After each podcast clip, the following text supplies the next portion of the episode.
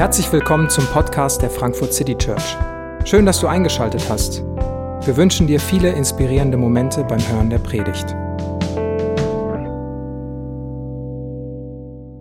Guten Morgen.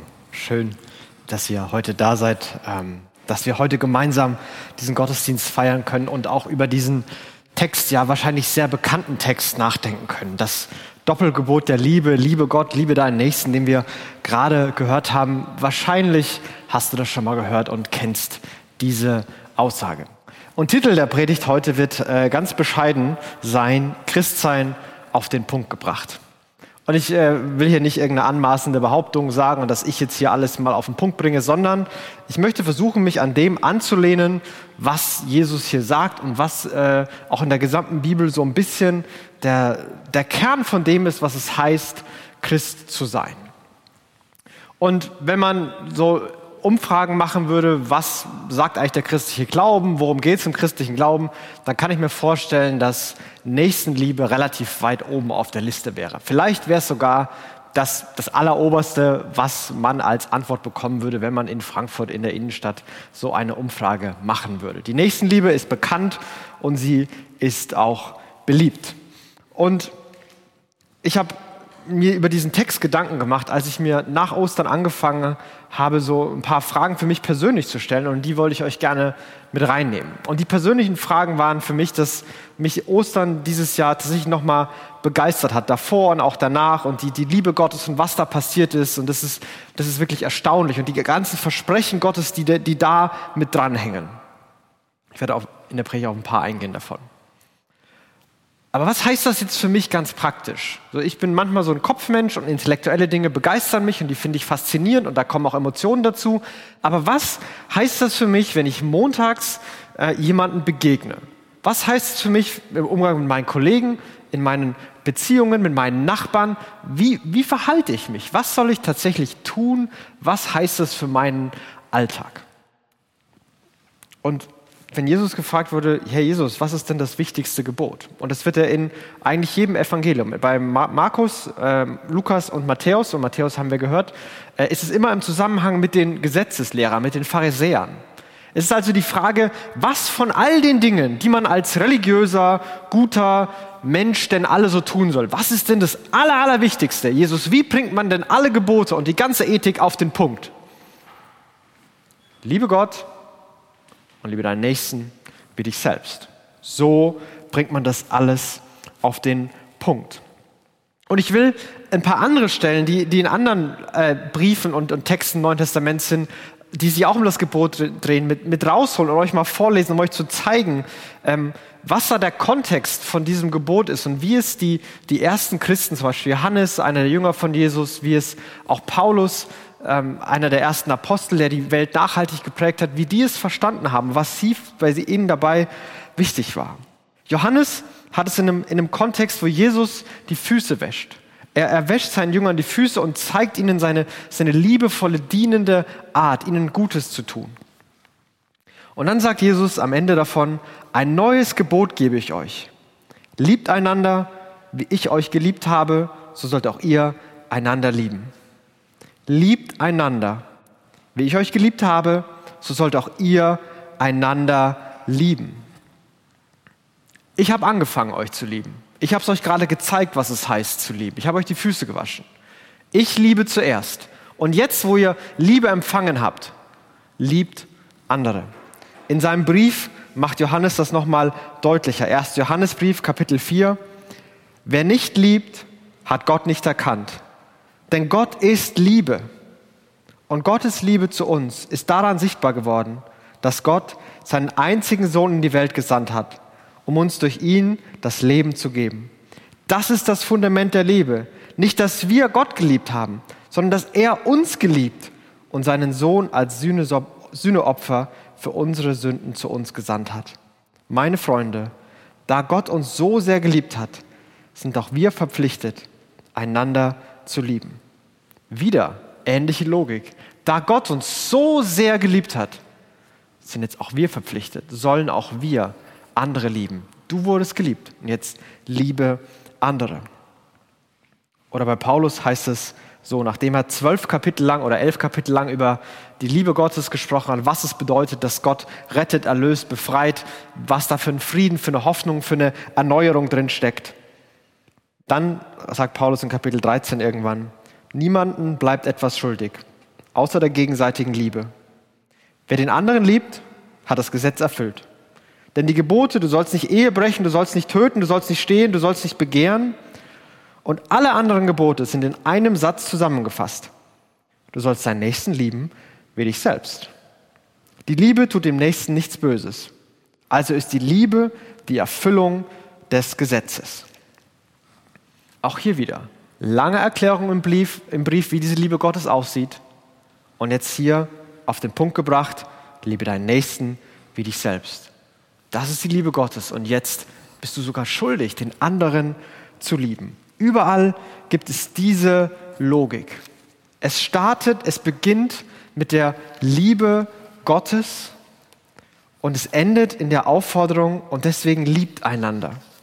Wenn man die Evangelien liest, auch bei Matthäus, dann merkt man, dass der Gesamtkontext voll davon ist, dass es nicht hier nur um eine theologische Wahrheit geht, dass man einfach mal versucht, was ist denn die entscheidende Lehre, sondern dass es da diese Idee gibt, dass die Liebe Gottes vorausgeht, dass sie groß ist und dass Nächstenliebe und Gottesliebe eine Reaktion darauf sein können. Aber dafür müssen wir bei der Liebe Gottes ansetzen. Und ich will versuchen, das in Worte zu fassen, was eigentlich nicht wirklich in Worte zu fassen ist. Das ein bisschen uns vor Augen zu führen, was eigentlich unvorstellbar ist und damit wir ein bisschen verstehen, was eigentlich unbegreifbar ist, nämlich die Liebe Gottes selbst. Was heißt es, dass Gott dich liebt? Was heißt es, dass Gott uns liebt?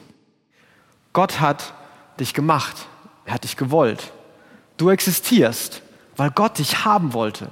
Du bist Ausdruck seiner Liebe, nicht seines Mangels oder seines Bedarfs. Du störst auch nicht. Nein, Gott wollte dich haben und deswegen gibt es dich.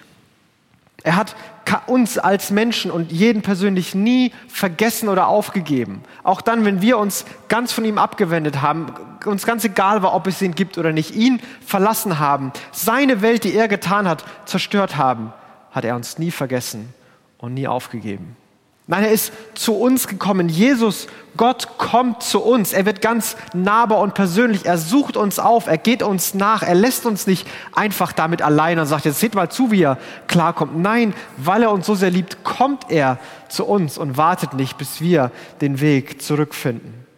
Aber, und er kommt, um zu, um zu retten da, wo man gefangen war, gefangen in Ängsten, gefangen in Scham, gefangen in Schuld, da kommt er, um zu retten, um zu vergeben, um mit seiner Liebe Scham zu vertreiben, um Ängste für immer zum Schweigen zu bringen. Aber er ist nicht nur gekommen, um dieses Problem zu lösen, sondern er kommt, um uns in seine Familie zu holen, damit wir seine Kinder werden und ab jetzt für jeden Moment zu ihm gehören. Er will, dass wir bei ihm sind. Er will sich mit uns identifizieren. Er will uns in seiner Nähe haben. Das, das freut ihn. Und er liebt uns so sehr, dass er uns in seine Pläne involviert. Im Vater unser sollen wir beten, dass es wie im Himmel so auf Erden werden soll. Und wie wird es so auf Erden? Naja, indem jeder Einzelne, den Gott befreit hat, den Gott gerettet hat, den Gott in seine Familie geholt hat, ein Puzzlestück wird, wie die Erde ein kleines bisschen mehr, so wird wie der Himmel, wie Gottes Vorstellung. Und in dem, und er involviert uns, er begabt uns da mitzumachen. Und auf dem ganzen Weg lässt er uns nicht allein, stärkt uns, tröstet uns, lässt uns nie aus dem Blick, freut sich über uns, er verändert uns zum Guten und er gibt uns Hoffnung und Frieden darauf, dass in alle Ewigkeit alles gut sein wird. Und eines Tages alles, was jetzt noch gebrochen und kaputt ist und alles, was wir auch gerne anders hätten, alles wird neu werden. Und all das sind Facetten dieser gewaltigen Liebe Gottes, die man nur ansatzweise beschreiben kann und alle Worte irgendwie nicht reichen, um da ranzukommen und das zu fassen. Aber diese ganze Liebe und all diese Elemente kommen auf mysteriöse, dunkle und doch herrliche Weise am Kreuz zusammen. Da kommt, da kommt alles zusammen. Da kommt die, die Rettung, da kommt die Befreiung, da kommt der Trost, da kommt die Hoffnung, da kommt alles zusammen in diesem einen Moment. Und Liebe Gottes wird für immer sichtbar. Ja, all das wird Realität, weil es historisch passiert ist. Es ist tatsächlich Wirklichkeit geworden.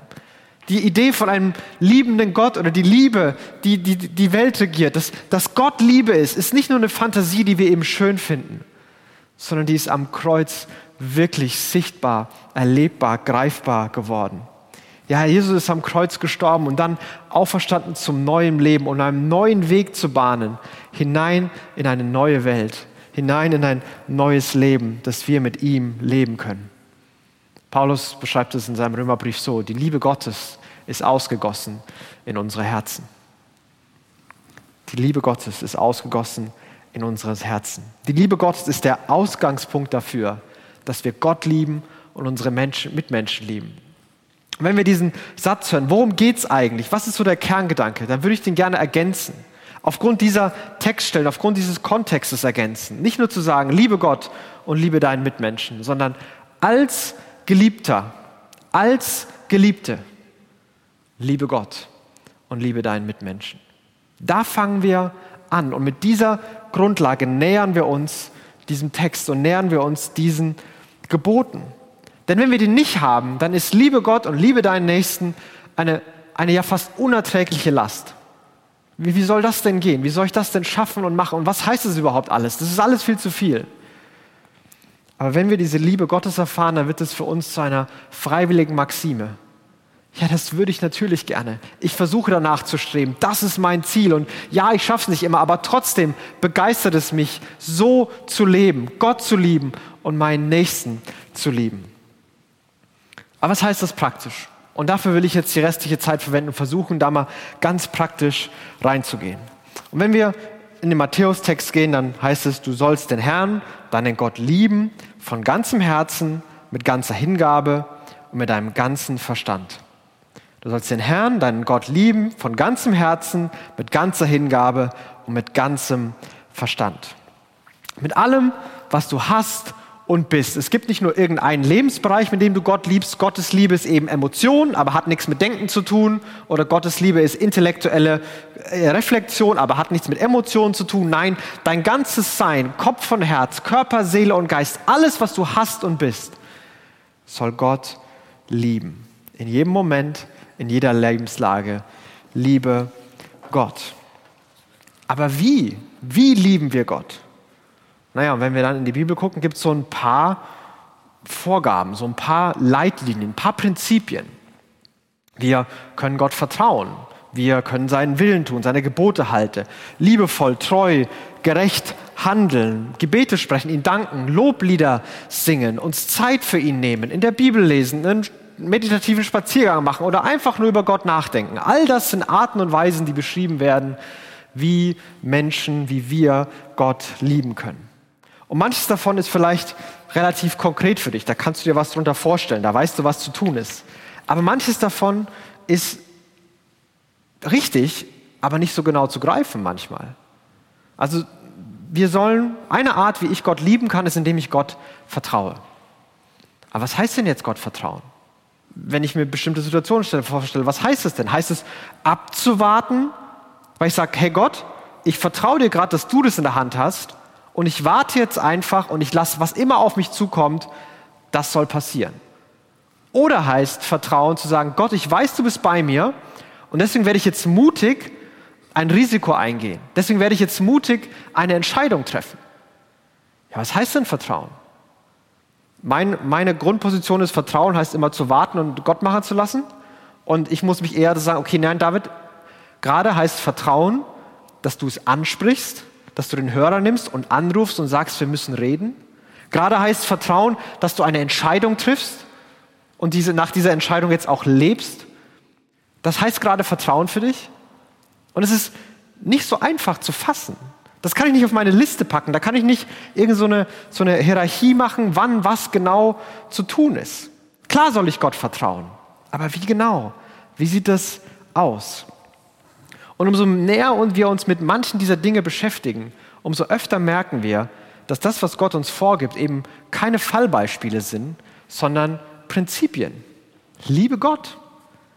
Und was ist passiert, wenn wir im Prinzip lesen? Ja, wir stellen uns eine Frage. Ja, wie denn? Wie geht das? Wie sieht das aus? Was soll ich machen? Und ich glaube, genau das ist der Punkt. Ich glaube, dass Gott ganz bewusst nicht eine genau fallbasierte Liste geschrieben hat, wo man jede Situation machen kann, wo man ein Buch hat und dann guckt man nach und denkt sich, okay, es ist Montagmorgen, regnet, regnet, okay, Bahn, ja, die Bahn hat Verspätung, ähm, schlecht gelaunt, schlecht gelaunt bin ich auch. Okay, wie kann ich jetzt Gott lieben? Wie kann ich Gott lieben? Wo steht's? Ja, hier, Psalm 114 meditieren. Sehr gut, das mache ich jetzt. Das, so, so funktioniert es nicht. Das ist nicht der Punkt. Und es ist doch auch albern, wenn wir Gott lieben. Stell dir vor, Gott ist mit dabei und du gehst dein Buch um und Gott kommt zu dir und sagt, jetzt lass mich in Ruhe, ich versuche gerade rauszufinden, wie ich dich lieben kann. Okay, es geht mir eh gerade nicht gut, bitte, okay? Psalm 114, wo ist der? Also so funktioniert es doch nicht. Das ist nicht der Punkt, sondern der Punkt ist zu sagen, hey Gott, wie kann ich dich heute eigentlich lieben? Wie sieht es eigentlich aus? Und ich möchte uns einladen, diese Frage uns zu stellen. Gott, wie kann ich dich heute lieben? Und, und nimm bewusst dieses heute damit rein. Nicht allgemein, nicht was zu allen Zeiten irgendwie gilt, sondern heute. So wie es dir gerade geht, das, was heute vor dir liegt, was du gerade erlebst. Gott, wie kann ich dich heute lieben? Und ich habe das in den letzten Wochen mal ganz bewusst versucht. Bewusst mir morgens Zeit zu nehmen und diese Frage mir zu stellen. Und Zeit zu nehmen heißt drei Minuten, zwei Minuten, keine Ahnung hinzusetzen und sagen, Gott, was heißt es heute für, für mich, dich zu lieben? Und manchmal habe ich nicht so viel gedacht und dann war es so. Und manchmal kamen mir Gedanken in den Kopf und ich dachte mir, oh, okay, heute könnte ich Gott so lieben. Und das sind Sachen zwischen mir und Gott. Heute, dann bin ich mal einen Spaziergang gemacht mit Gott oder habe mal danach gelesen oder habe das mal gemacht. Aber ganz oft habe ich bei dieser Frage schon an Menschen denken müssen. Gott, wie kann ich dich heute lieben? Ruf doch mal sie an. Ruf doch mal ihn an. Schreib doch mal da eine Nachricht hin. Weil ganz oft können wir Gott gar nicht so direkt lieben. Oder Gott möchte, dass wir ihn lieben, indem wir Menschen lieben, indem wir ihn, die anderen lieben. Die Menschen, die Gott auch liebt. Und da kommen wir auch zu dem nächsten Gebot. Deswegen hängen die auch so nah beisammen.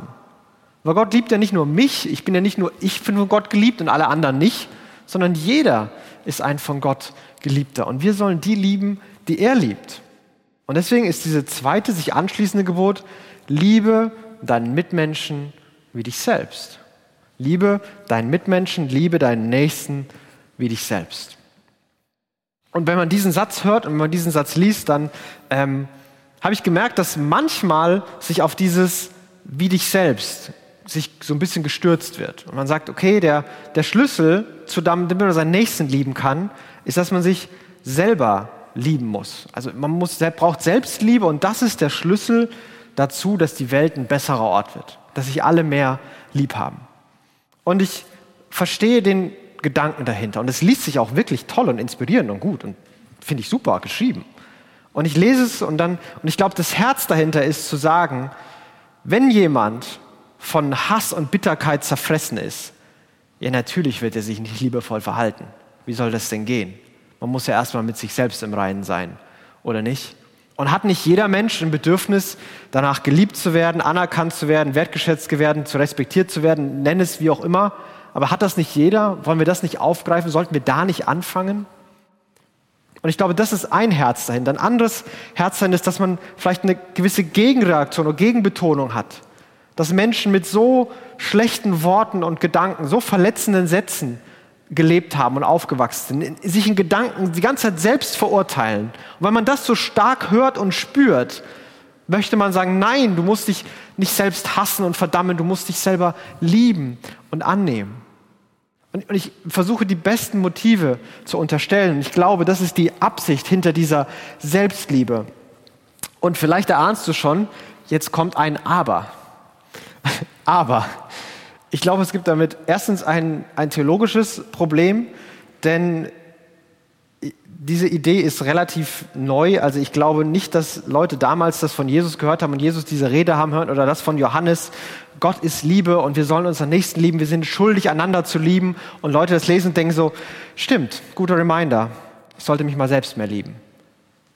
Das, das ist nicht der Punkt davon. Das ist theologisch nicht die Idee davon. Wir können kein Buch der Bibel lesen und danach mit dem präsenten Gedanken, dass das der einzige Gedanke in unserem Kopf ist, weggehen und sagen, Selbstliebe, das ist der Schlüssel.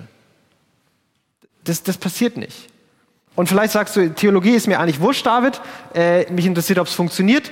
Und es funktioniert doch, oder? Und auch da würde ich sagen, aber ich glaube, wir verpassen ziemlich viel dabei. Und wir machen es uns viel schwerer, als es ist. Denn wenn wir sagen, hey, du musst dich erst selbst lieben, ja, dann vergessen wir doch, dass wir schon lange geliebt sind. Das ist doch der ganze Punkt, das ist doch die ganze Realität, auf der all das gegründet ist. Als Geliebte lieben wir unseren Nächsten. Nicht als irgendwie sich selbst hassende leere Wesen müssen wir uns erstmal selber lieben, um dann unseren Nächsten zu lieben. Nein, wir sind doch schon von Gott geliebt.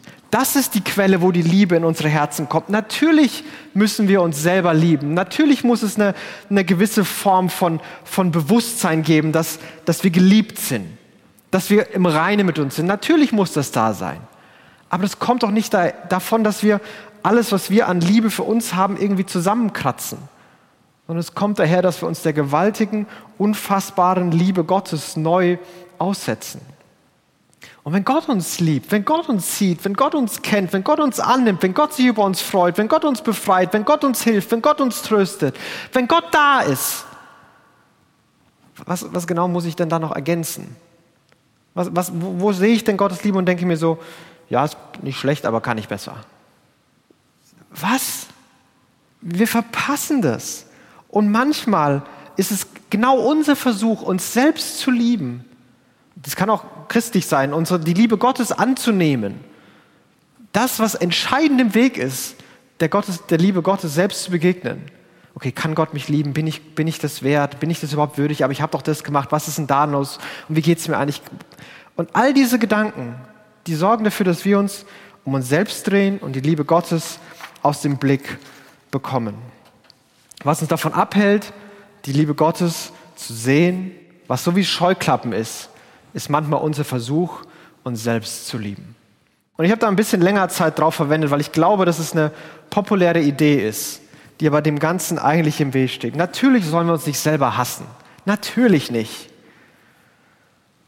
Aber wir verpassen Gottes unbegreifliche Liebe, wenn wir versuchen, unsere Liebe für uns selbst zusammenzukratzen. Wir verpassen Gottes unbegreifliche Liebe, wenn wir versuchen, unsere eigene Liebe irgendwie zusammenzukratzen. Wir sind schon von Gott geliebt und als Geliebte sollen wir unsere Mitmenschen lieben. Was Jesus damals immer wieder gesagt hat oder sagen wollte, ist, hey, guck mal, du liebst dich doch selbst. Du denkst an dich, du überlegst, was dir gut tut, du überlegst, wie es dir gut gehen könnte. Und jetzt fang mal an, auch an die anderen zu denken. Wie es den anderen gut gehen könnte, was du dazu beitragen könntest, dass es den anderen auch gut geht. Das ist damit gemeint. Liebe deinen Nächsten wie dich selbst. Und auch hier gibt es Prinzipien. Und manche davon sind relativ klar. Helfe denen, die in Not sind. Wenn jemand Hunger hat, gib ihm was zu essen. Wenn jemand nackt ist, gib ihm ein paar Kleider. Relativ eindeutig, relativ klar. Tröste die, die trauern. Ermutige die Mutlosen. Entschuldige dich und vergib. Drück Dankbarkeit und Wertschätzung aus. Halte dich an das, was du sagst. All das sind Arten und Weisen, wie wir unseren Nächsten lieben können. Und wieder stehen wir vor Prinzipien. Weil wieder sollen wir nicht irgendwie einen Fall suchen, was jetzt genau zu tun ist, sondern im Alltag Schritt für Schritt Gott mit einbeziehen. Und Gott diese Fragen stellen. Gott, wen, wen soll ich heute lieben? Gott, wie kann ich ihn, wie kann ich sie lieben? Und auch da sich ein paar Momente Zeit zu nehmen, dem Fokus, ganz egal wie es uns gerade geht, ganz egal wie die Umstände sind, ein paar Minuten den Fokus bewusst wegzunehmen und zu sagen, Gott, wen soll ich heute lieben? Und dann schweig mal und sei mal still und guck mal, an wen du denken musst. Oder wenn du weißt, dass du jemandem heute konkret begegnen wirst, Gott, wie kann ich ihn, wie kann ich sie heute lieben? Wie sähe das aus? Und dann bleib mal kurz still und halte inne und guck, ob ein Gedanke dir in den Kopf kommt, was du tun kannst. Und wir müssen diesen Fokus bewusst von uns wegnehmen. Ich muss den Fokus bewusst von mir wegnehmen, sonst bin ich entweder abgelenkt und mache irgendwas oder gar nichts, oder ich bin so in einem Tunnel und verfolge meine eigene Agenda und wie es anderen drumherum geht, ist mir gar nicht so wichtig. Oder ich glaube, dass diese ganzen Bedürfnisse und alles, was es zu tun geht, alle von mir gelöst werden müssen und es lähmt mich. Und all das hat wieder mit mir zu tun Den Fokus bekommen wir weg von uns, indem wir den Blick auf Gott richten und auf unseren Mitmenschen. Und ich möchte dich einladen, dass wir das mal ganz praktisch versuchen zu leben. Vielleicht machst du das schon. Vielleicht ist es aber auch eine neue Idee für, für dich. Nimm dir drei Minuten, fünf Minuten, am besten am Morgen und halt mal kurz inne. Gott, wie kann ich dich heute lieben? Und dann schweige. Gott, wen soll ich heute lieben? Und dann schweige. Gott, wen, wen oder wie soll ich heute ihn oder sie lieben? Und dann schweige. Und in all dem möchte ich dich dann ermutigen zu handeln. Als Geliebter, als Geliebte zu handeln. Und da, wo wir angefangen haben, da möchte ich auch aufhören. Denn es ist die Liebe Gottes, die die Grundlage für all das ist. Im Johannesevangelium, als Jesus das erklärt, was da passieren wird, als er auch das Abendmahl, als sie bei diesem Essen sind, da, da feiern sie ein Mahl, wo sie daran gedacht haben, wie sie befreit wurden. Und Jesus nimmt dann ein Brot, das, wie es bei dem Mahl übrig war, und redet über eine Befreiung, die eine ganz andere Dimension hat. Und er sagt, das ist mein Leib und er wird für euch gebrochen werden. Und ich werde allen Tod und alle Sünde und alle Vergänglichkeit der Welt auf mich nehmen. Und ich werde euch daraus befreien. Ich werde euch befreien von der Macht des Todes und der Sünde. Und dann hat er einen Kelch genommen und gesagt, das hier, das ist mein Blut. Und damit schließe ich heute mit euch einen neuen Bund. Es gibt neue, größere, bessere Versprechen. Dass alles erneuert wird, dass ich euch nie wieder allein lasse. Und all das ist Zeichen meiner unfassbaren Liebe. Und er hat uns das Abendmahl gegeben als ein sichtbares, fassbares, erlebbares, schmeckbares Zeichen der Liebe Gottes. Und ich möchte uns einladen, immer dort zu beginnen, bei der Liebe Gottes, bei Gott selbst und dann als Geliebte Gott zu lieben, unseren Nächsten, indem wir uns Fragen im Alltag stellen. Bevor wir Lieder singen und auf Gott reagieren, möchte ich ein Gebet sprechen. Jesus, ich bete, dass du uns jetzt deine Liebe vor Augen malst. Du weißt, dass da der Schlüssel zu all dem liegt, dass wir deine Liebe sehen, deine Liebe fassen, deine Liebe begreifen. Und für manche von uns ist es ein intellektuelles Konzept, aber wir spüren nichts. Und für, für manche ist es ein Gefühl, das kommt und geht. Aber wir bitten dich, dass deine Liebe so tief unsere Herzen packt, dass sie unsere Leben so tief verändert, dass wir im Alltag Menschen werden, die dich lieben, die dich lieben wollen, die unseren Nächsten lieben, die unseren Nächsten lieben wollen, nicht weil wir müssen, sondern wir von deiner Liebe so geprägt und so gepackt sind. Und Jesus, so bitte ich dich, dass du uns begegnest, jetzt, aber auch im Alltag, wenn wir uns hinsetzen und dir die Fragen stellen, dass du zu uns sprichst und dass du uns dann genau die Liebe gibst, die wir brauchen, um dich und unsere Mitmenschen zu lieben. Danke, dass wir uns da auf dich verlassen dürfen. Amen.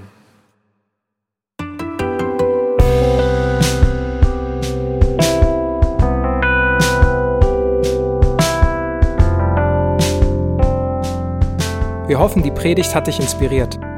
Wenn du uns kennenlernen möchtest, dann schau einfach mal auf unsere Homepage www.frankfurtcitychurch.de oder besuch uns in unseren Gottesdiensten. Bis dann!